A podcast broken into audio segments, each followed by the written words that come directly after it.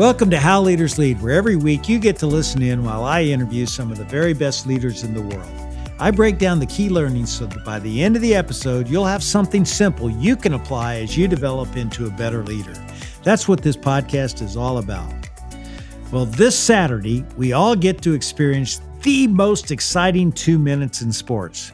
That's right, it's time for the Kentucky Derby right here in my hometown of Louisville. And that gives me the perfect opportunity to sit down with my good friend, Bill Farish. Bill is a giant in the world of horse racing. He's the founder of Woodford Racing and the general manager of Lane's End Farm, which I got to tell you is one of the world's premier thoroughbred breeding farms and an absolutely magnificent place to see. Now, this conversation is going to give you a rare, close-up look into the world of horse racing, but it's also going to give you a close-up look at a really special leader. See, for all his success and world-class reputation, Bill is an incredibly humble guy with the quiet spirit of a leader who just knows how to treat people and knows his business. He loves his work. He loves his horses. He calls them his athletes. He loves to see the people he hires succeed, and he's trying to leave his industry better than he found it. It's the kind of quiet, outstanding leadership that we don't always see elevated or showcased, but that could teach us so much about what it really looks like to lead well. Plus, he gives us his pick for the horse he's backing this weekend, and you do not want to miss that. So here's my conversation with my good friend, and soon to be yours, Bill Farish.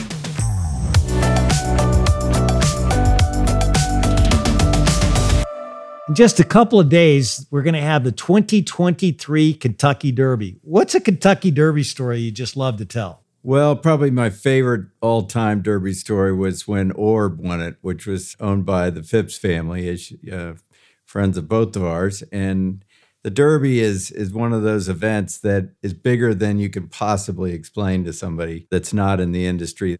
Everybody knows the Derby like they know the Indy 500 or any other big event like that, but to actually be part of it and have a horse win is just overwhelming. And I think that probably is my favorite Derby moment, but there have been quite a few over the years.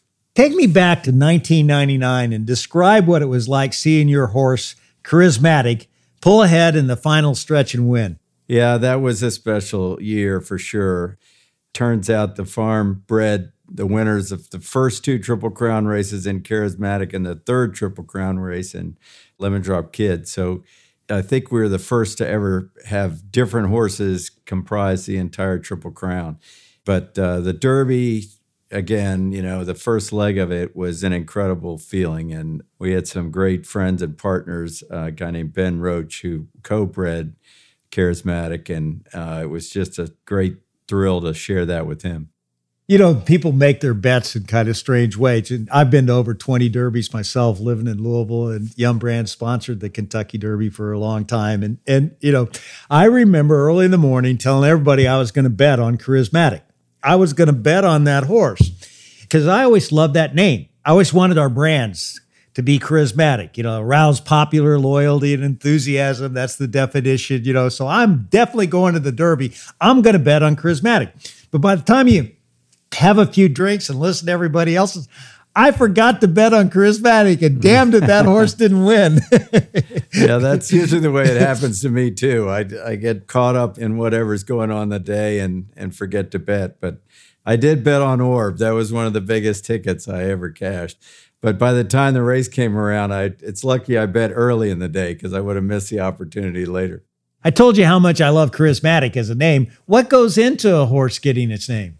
It's quite a process, actually. The Jockey Club has a database of names and previously used names, and you're not allowed to reuse a name until the horse has passed away for over 10 years.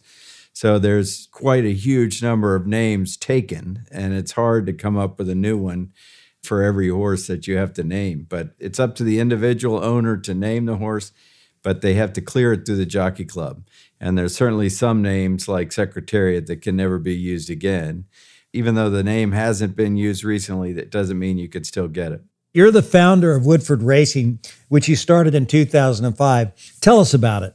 Well, we started Woodford Racing really to give people that aren't in the industry a chance to experience horse ownership on a smaller basis, you know, a smaller entry point where they could see the costs of the participation, but not bear the full brunt of it. And I had no idea when I started it that it would go this long and we'd have this much fun. But we've got a great group of people and quite a few of which come back every year. Really been gratifying. A mutual friend of ours has teamed up with you, Ken Langone, and he said, you know, he had a blast talking to you and learning about the business. And he said after he learned about it and just your knowledge of the business, he said, I had to go in. I had to get after this, you know. So your depth of knowledge has definitely paid off in that case. And I'm sure it's fun doing business with Ken. Well, if you can impress Ken Langone with knowledge, you've really done something. But we had a great conversation. I had no idea that he was going to respond that way, but it just so happens that over the weekend, a horse that we owned together won the prep for the Preakness called the Frederico Tessio Stakes at Laurel, and now might be headed to the Preakness. And I just knew with Ken, you know, he has the Midas touch, and if he were involved in one, it would probably end up being a good one. So we're very excited about this horse. His name is Perform. That's perfect for Ken Langone. That's what he demands from all of his businesses. Exactly. I know this is complicated, but walk me through the economics of owning a horse. You know, there's obviously the purchase price, and that's the biggest cost you have generally, and at least in the horses that we look at.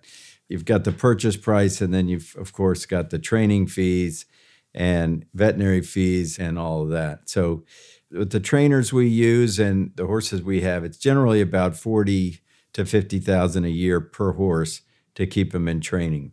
So it's not insignificant. That's where I think the partnership model has a lot of merit. If someone wanted a horse that had a shot at winning the Derby, how would you recommend them going about doing it? Well, there's lots of ways. It all depends on the individual and their appetite for risk, but you can certainly do it on your own, which a lot of people do. Hopefully find a good advisor to help you pick out the horse. And the odds are long, but it's so exciting if it works out. And you could go the individual route, or you can go a partnership route. What qualities do you look for in a horse? Well, we look at pedigree. Oftentimes you can tell by just looking at a horse's pedigree and who the sire is, who the mare is, what sort of potential they would have to go a distance like the Derby.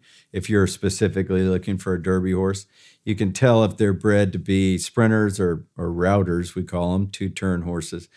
And so that's the first thing. Then actually looking at the individual and checking out this conformation and all of that is really the biggest part.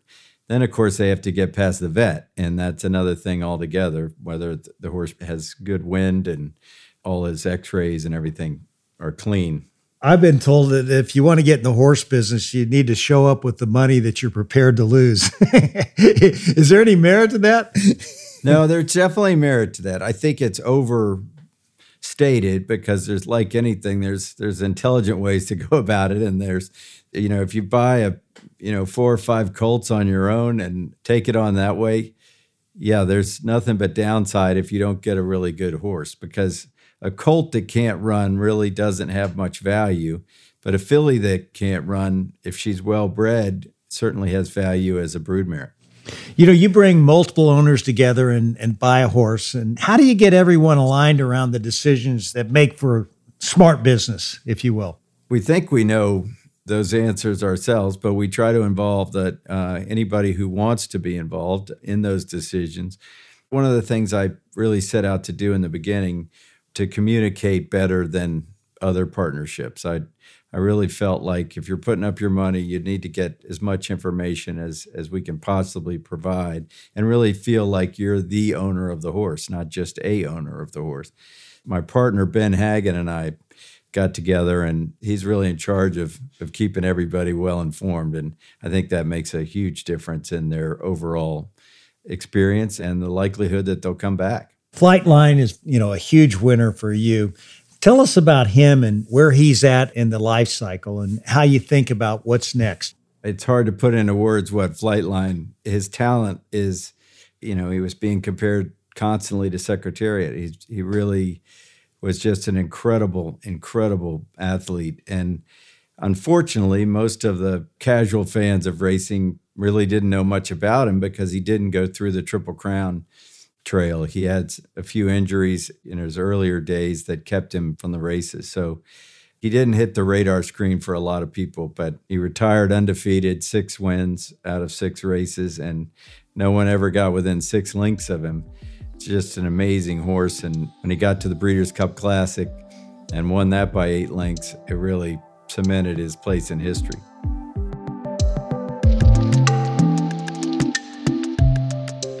We'll be back with the rest of my conversation with Bill Farish in just a moment. And as you heard us talk about, one of Bill's horse ownership partners is Ken Langone, the co-founder of Home Depot and one of my closest friends. Now, of course, you couldn't imagine a better name than this. The horse that Ken gets involved in is named Perform because, boy, that's just what Ken's businesses have always done. And hey, if you want to go deeper into what makes Ken tick, you'll love his episode on How Leaders Lead. He talks about the importance of always being there for people. When we all recognize we need each other and we can do more for each other by needing each other and doing things for each other, when we recognize all of that, David, that's what it's all about. Unless we're so arrogant that we don't believe we can learn from anybody else, if you leave your eyes and your mind open to watching other people, you'd be amazed at how much better a person you'll be by emulating not maybe everything, but some of the things they do. Go back and listen to my entire conversation with Ken, episode 91, here on How Leaders Lead.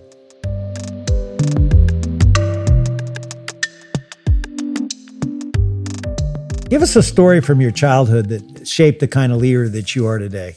I think, watching my father for many years, obviously growing up and seeing how he ran his business and his life was really the thing that created my style, I guess, as much as anything. He was the kind of guy who hired good people and let them do their job and certainly stayed on top of things. And I think that's really what I do as well. I think having a good team and letting them succeed and letting them feel the success of what they're doing really fuels how they perform. Your father founded Lane's End, which is the business that you run now. Was it always the plan for you to go into the family business? Were you always going to get into the horse business? No, I can't say that my father really even encouraged me that much. I got out of college and went down to Texas and worked for a few years, and then went to Washington, D.C. for a year or two, actually, and then I knew that I wanted to be in the horse business, and I kind of had to force my way back in. What was it that made you know this is what you wanted to do? From an early age, I fell in love with it. Dad had racehorses when we were growing up in Texas, but it wasn't until I visited Kentucky that I really fell in love with the breeding side of it and I mean, racing as well. They're both so much fun, very different, but so much fun. And we visited a farm in Louisville, actually Warner Jones's farm, and that was it. I don't know if you've ever been there, but Hermitage is a beautiful place, and the barns are all lined up, and really it's set up in a very unique way. And, growing up in Houston, I thought Louisville was the center of the horse industry, not Lexington. And when Mom and Dad came up here and were looking at farms in the late 70s, they were looking around Lexington. I was like, why do you want to be in Lexington? That's not where the horse industry is. Sure enough, it is centered more here. What makes Kentucky such a great place to breed and raise thoroughbreds? It obviously centered early on because of the limestone in the soil, the water we have here, which also seems to work well with bourbon. The major centers around the world have limestone in the soil, an excessive amount of limestone. And whether it's here or Ocala, Florida, or in France or in England and Newmarket, there are areas that have that element to the soil. So I think that's how it started. But then once you get the key stallions, the mares go to where the stallions are. And Kentucky certainly has critical mass when it comes to the top stallions in the world. Absolutely. And give us a snapshot of Lane's End and the business model that you have. You basically provide services end-to-end, isn't that right? We do. We're a full-service farm. We have 21 stallions that stand here. We have over 300 broodmares on the farm. The mares obviously go to the stallions, not just our stallions. They go to stallions all over central Kentucky. And then we raise the foals. Generally, most of our clients are commercial breeders, so they take their yearlings to the sales. And as do we. We take most of our horses to the sales, which happen in September of their yearling year. We race, but we also prepare horses for the sales, and obviously the stallion side is a big part of it. So those are the key areas: the stallion side, the broodmare, breeding side, and of course the sales. Is the tour business very big for you, or is that just something you have around the Derby time? No, it's year-round, but my oldest daughter, Andy, does all our tours, and it's growing. It's kind of very similar to the Bourbon Tour. It's really taken off. I think every year it gets bigger and bigger, and it wasn't that long ago that none of us even opened our doors to outside tourists, but it's been a great thing. Our guests that we had for the Kentucky Derby, you guys always did a great job at Lane's End. We would bring them, and we'd see the whole stud process. It was just a phenomenal event, and it's something that people still talk about every time I get together with them. They just love the whole experience. But everybody's so stunned at how the accommodations for your horses, they're nicer than, a 5-star Four Seasons hotel. Well, they are pretty nice, but it's funny how often I run into people that came to Lane's End because of you. So, and it happens in the most random places. But they say, I was in town with Yum Brands with David Novak, and we came to Lane's End, and I'm always surprised. Well, it was the place to go, let me tell you. Tell us about your key staff and the roles that they play. How are you structured in your business? Yeah, we have, obviously a farm manager that I'm in daily contact with, is a crucial part of the whole thing. But then we also have a yearling manager, a broodmare manager, and a stallion manager.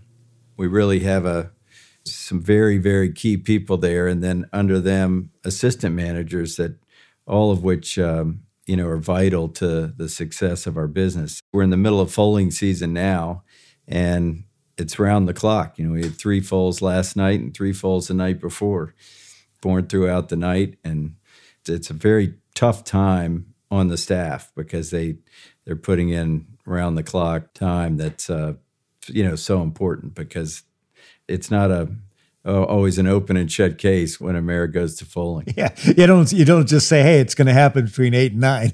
That's right. You kind of got to be on call there. You mentioned your leadership style a little bit earlier. And in some organization, the leader has an oar in the water, and in others, they're more hands off. Describe your leadership style, Bill. I think it really is, as I said before, I try to hire great people, and our industry is pretty small. We try to encourage young people to move on from us to other farms where they can move up the ladder in terms of their role. And because we have a relatively small number of managerial type positions, it's important that they do move on. And I think we've had a lot of success over the years training people to move up in the business. And that success encourages young people to come to us, I think. That's a very enlightened view, because, a lot of times people want to protect everybody and not get them to leave and focus on the continuity, but that's a real selling point for you to get top talent. It really is, but I'm not telling you it's always easy to let somebody go. We've had some great people, but they're now running other operations, which is fun to see, and it keeps it, its connections in the other operations that help us do things collaboratively. Now, you're one of the best in the world at maximizing a horse's after-racing career, and every year you release the advertised stud fees for your stallion roster. Walk us through the process for how that list comes about and how the rates get established. It's like anything else. It's supply and demand, and a lot of times it's based on how well they were received the year before, but not only that, it's how well their offspring have done in the previous year. So if a first-year horse like Flightline, it's all based on the hype and how successful a horse like him was as a racehorse. He's starting at a higher stud fee than any horse we've ever stood, $200,000, which for an unproven stallion is a very high number. But we've got a full book to him, and we don't feel like we overshot with that stud fee. you know, other horses, we have them all the way down to 10,000. So it just depends on what the demand is out there for the horse and how their offspring are doing. So Flightline is fully booked. So what does that mean? In a lot of cases, it's a farm policy what a full book is, because when Secretariat retired, 50 mares was a large book for a stallion. Now it's 250 mares. So it's really changed a lot, and to a fault, I think. I think some farms breed too many mares. But we try to keep them at around 150 mares. We go a little more than that sometimes, a little less than that a lot of times when the demand's not there. But really, we look at 150 to 160 as being a very full book. How long does a horse like that stand for stud? They can stand sometimes till they're 25 or even beyond. It just depends on the horse and how long their libido stays up and how long their fertility stays intact. You know, what's the revenue you would anticipate for a Flightline, and how does that compare in relationship to what the initial investment would be? Well, and the initial investment in his case would be back when we bought into him as a yearling, and he was $1 million yearling, which is a pretty high price for a yearling colt. His revenue, if you were to extrapolate out from 200,000, he'll go to 150 mares. About 120 of those will actually have live foals, and those are the only ones that actually pay the stud fee. So it's 120 times 200,000. He's going to have a pretty good year. That's good. That's a good year. I would say so, you know. You know, when you look at competition, Bill, how do you look at it? You know, broadly speaking, you know, how do you look at your competitors? Well, our competitors run the gamut, really. We're really competitive mainly in the stallion market. The yearling sales, the mare sales, and the racing are all kind of separate. I look at our stallion business as being the most competitive. And there are some big, big competitors out there, and we're all going after the elite colts that are racing in a given year. So it's quite competitive, and there are those that go out and buy an entire horse themselves, and then there are farms like ours where we syndicate the stallions when we buy them, and we bring in other investors to take on the risk with us and also share the breeding success with us. So it's very competitive, but it's a fun business, and it's very exciting when you get a horse like Flightline will be in 3 years when his first babies are starting to run. That's where you really find out if he's going to be a great stallion or not.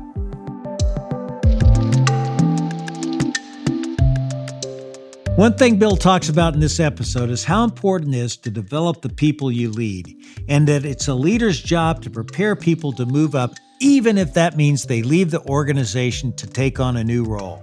Developing your people is absolutely critical to your success as an organization, and it's something I'm passionate about at How Leaders Lead. It's why I released my most recent leadership development course called Taking People With You.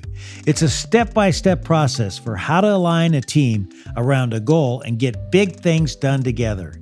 It's completely free, and I know once you implement what you learn, you'll develop a healthier work culture, and your team will see the growth and success you're capable of. Not only that, your people will feel valued because you've shown them that you truly care about seeing them grow. You can get access to this course for free at howleaderslead.com.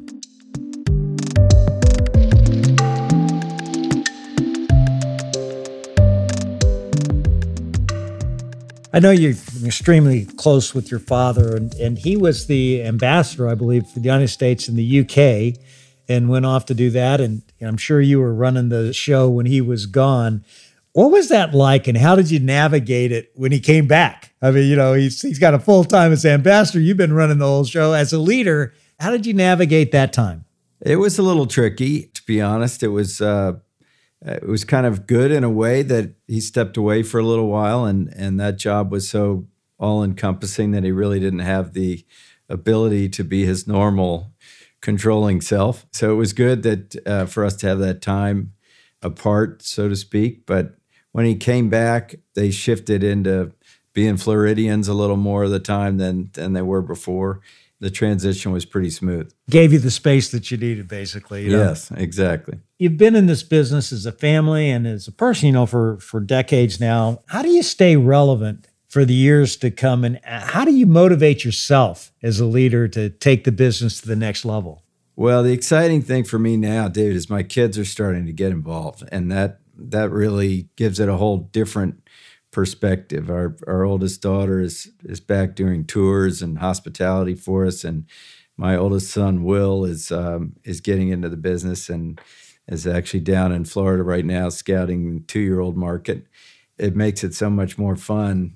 Timing's pretty good, actually, because you get to a certain age and you want to play a little more golf and and maybe concentrate on the areas that are more enjoyable personally. So they give you the opportunity to do that. And, a farm like this, it's a family farm. If they don't come along, it no longer is a family farm. And if they go off and do other things, and, we certainly don't pressure them to come back, but we secretly hope they will.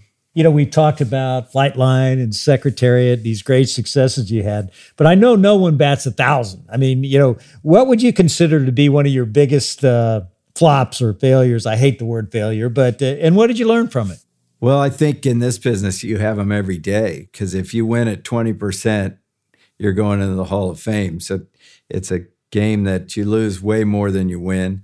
Not only does it keep you humble, but it definitely, I know you don't like the word failure, but there's too many failures to mention. I mean, there really are. And I think when you look at it on a horse-by-horse basis, it can be pretty discouraging because, that's where the partnership model comes into play for people, because if it doesn't work out, you've quantified your downside. You're willing to put up X amount, and if it doesn't work out, it doesn't work out. But if it does, you get to see how, what the odds really are. They're formidable, even when you have all the advantages of people that are trying to help out. The late Queen Elizabeth had this passion for horse racing and traveled to Kentucky on multiple occasions. And I understand that every time she came, she stayed at your farm. What's one of your favorite memories with the Queen? I think one of my favorite memories was Prince Philip was here also. This was one of their later visits, so we certainly were very familiar with them.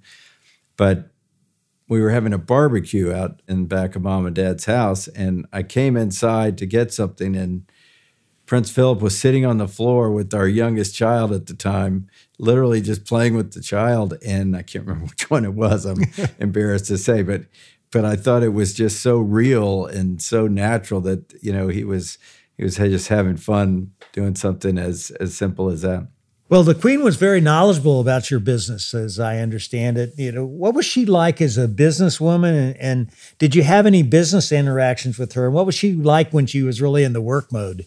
Yeah, she was very, very serious about the horse business, and really it was almost a little bit intimidating, because when you sat down with her, she was going to grill you for a lot of information, and you better have answers for her. So it was fascinating. I mean, she really, really was serious about it. I think she read the Racing Post every day over in England.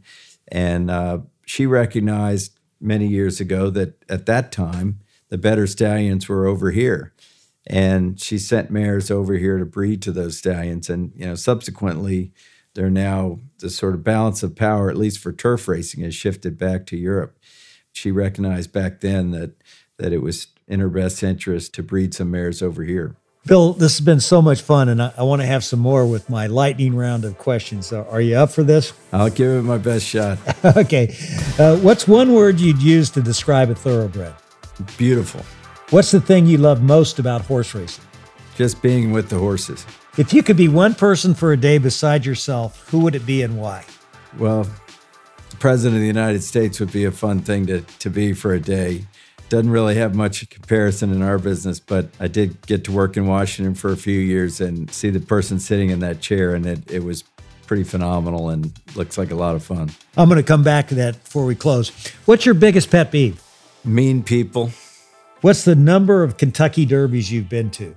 Unknown, but I would say about 35. Your 2023 Derby pick. And listen to this one. Forte. Okay. What's one of your daily rituals, something you never miss? A daily drive around the farm. That's one thing. Right now, I daily drive to school in the morning with our youngest child, but that's not every day. If I were to turn on the radio in your car, what would I hear? Country music. You know, well, that's the end of the lightning round, but curiously, early in your career, you just mentioned it, I understand you served as the personal aide to President George H.W. Bush. What'd you learn about leadership from 41? So many things. He was one of those guys that never raised his voice. You know, just the quiet confidence of somebody that had, you know, been in so many tough situations and handled them with grace and with humility. Just an amazing person. What's the biggest challenge facing the industry today, and how are you trying to address it? Well, I think one of the biggest challenges we face is a lot of the animal rights organizations that don't see the day-to-day care and attention that our horses get.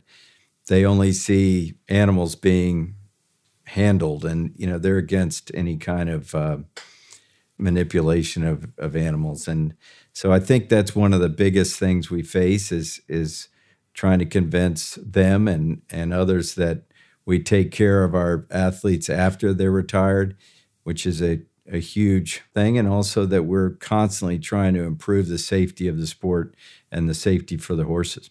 You know, that's obvious to anybody who's really around the industry. And the industry's had a little bit of a, you know, been tarnished a little bit with the whole drug enhancement issues, performance enhancement. So, you know, where do you think you stand with that today?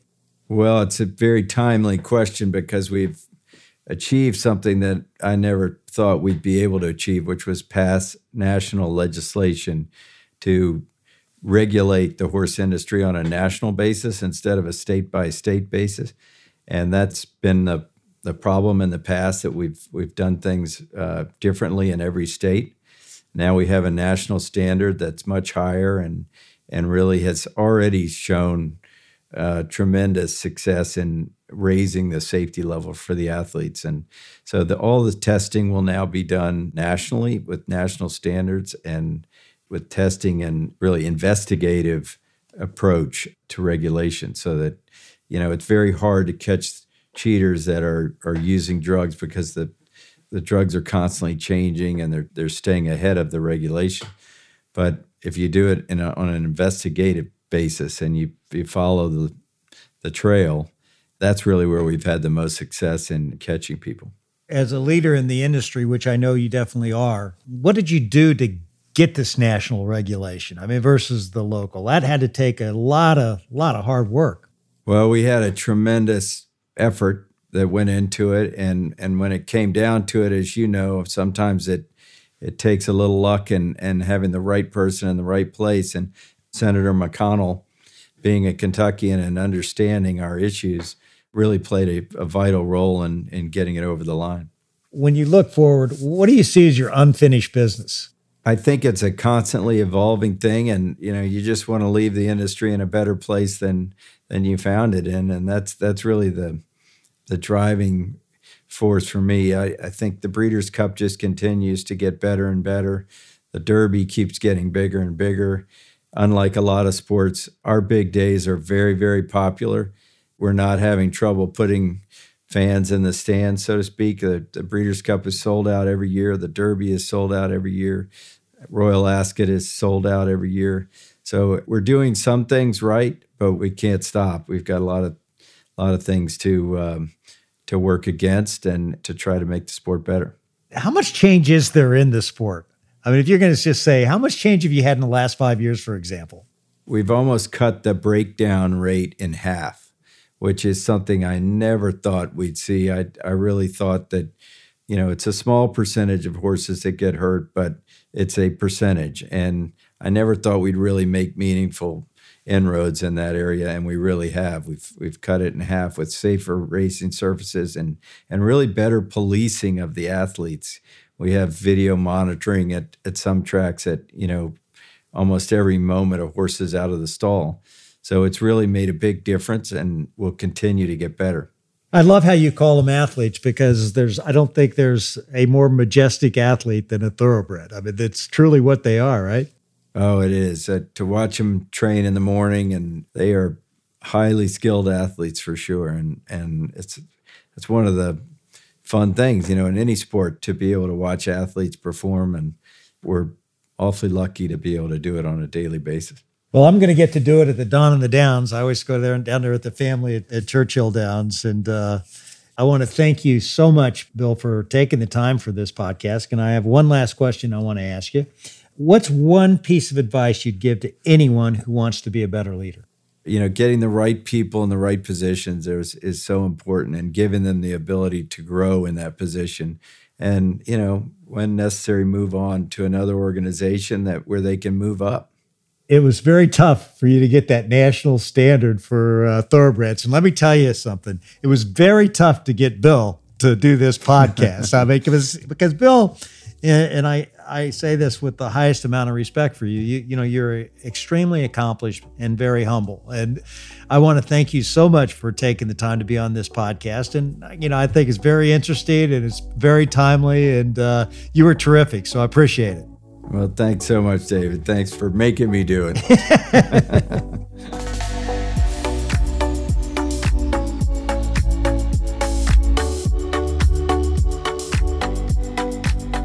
You know, sometimes stereotypical great leadership looks like taking the spotlight and commanding a room. But I got to tell you, just as often, great leadership looks like driving around your horse farm as the sun comes up. There's a quiet strength and humility in the way Bill leads, and I just love that about him. I also love how Bill talks about trying to improve his industry so it's better than he found it, because that's exactly what he's doing. Bill has poured himself into the world of horse racing, making it safer and better and ultimately more successful and popular. Now that's a big takeaway for every leader, regardless of what industry you're in. It's so important to make strong relationships in your field, to develop and pour into the talent around you, and to find ways to solve issues that could tarnish your industry as a whole and make your industry better in everything that it does. So this week, I want you to think about someone you've seen impact your industry for the better. Consider what they've done specifically. See what lessons you might be able to apply. And hey, while you're at it, why not shoot them a quick email just to make sure they know how much you appreciate what they've done. So do you want to know how leaders lead? What we learned today is that great leaders grow, love, and invest in their industry. Coming up next on How Leaders Lead is Bonnie Hill, the co-founder of a brand marketing company called Icon Blue, who has 3 decades of experience serving on Fortune 500 boards, including my company, Yum Brands. I have a term, David, that I share with all of those I coach, and it is always leave people whole.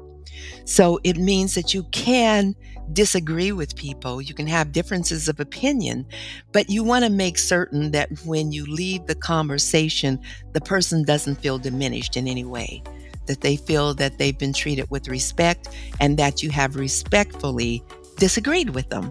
And then you work on trying to come together in some way where you can work together. So be sure to come back again next week to hear our entire conversation. Thanks again for tuning in to another episode of How Leaders Lead, where every Thursday you get to listen in while I interview some of the very best leaders in the world. I make it a point to give you something simple on each episode that you can apply to your business so that you will become the best leader you can be.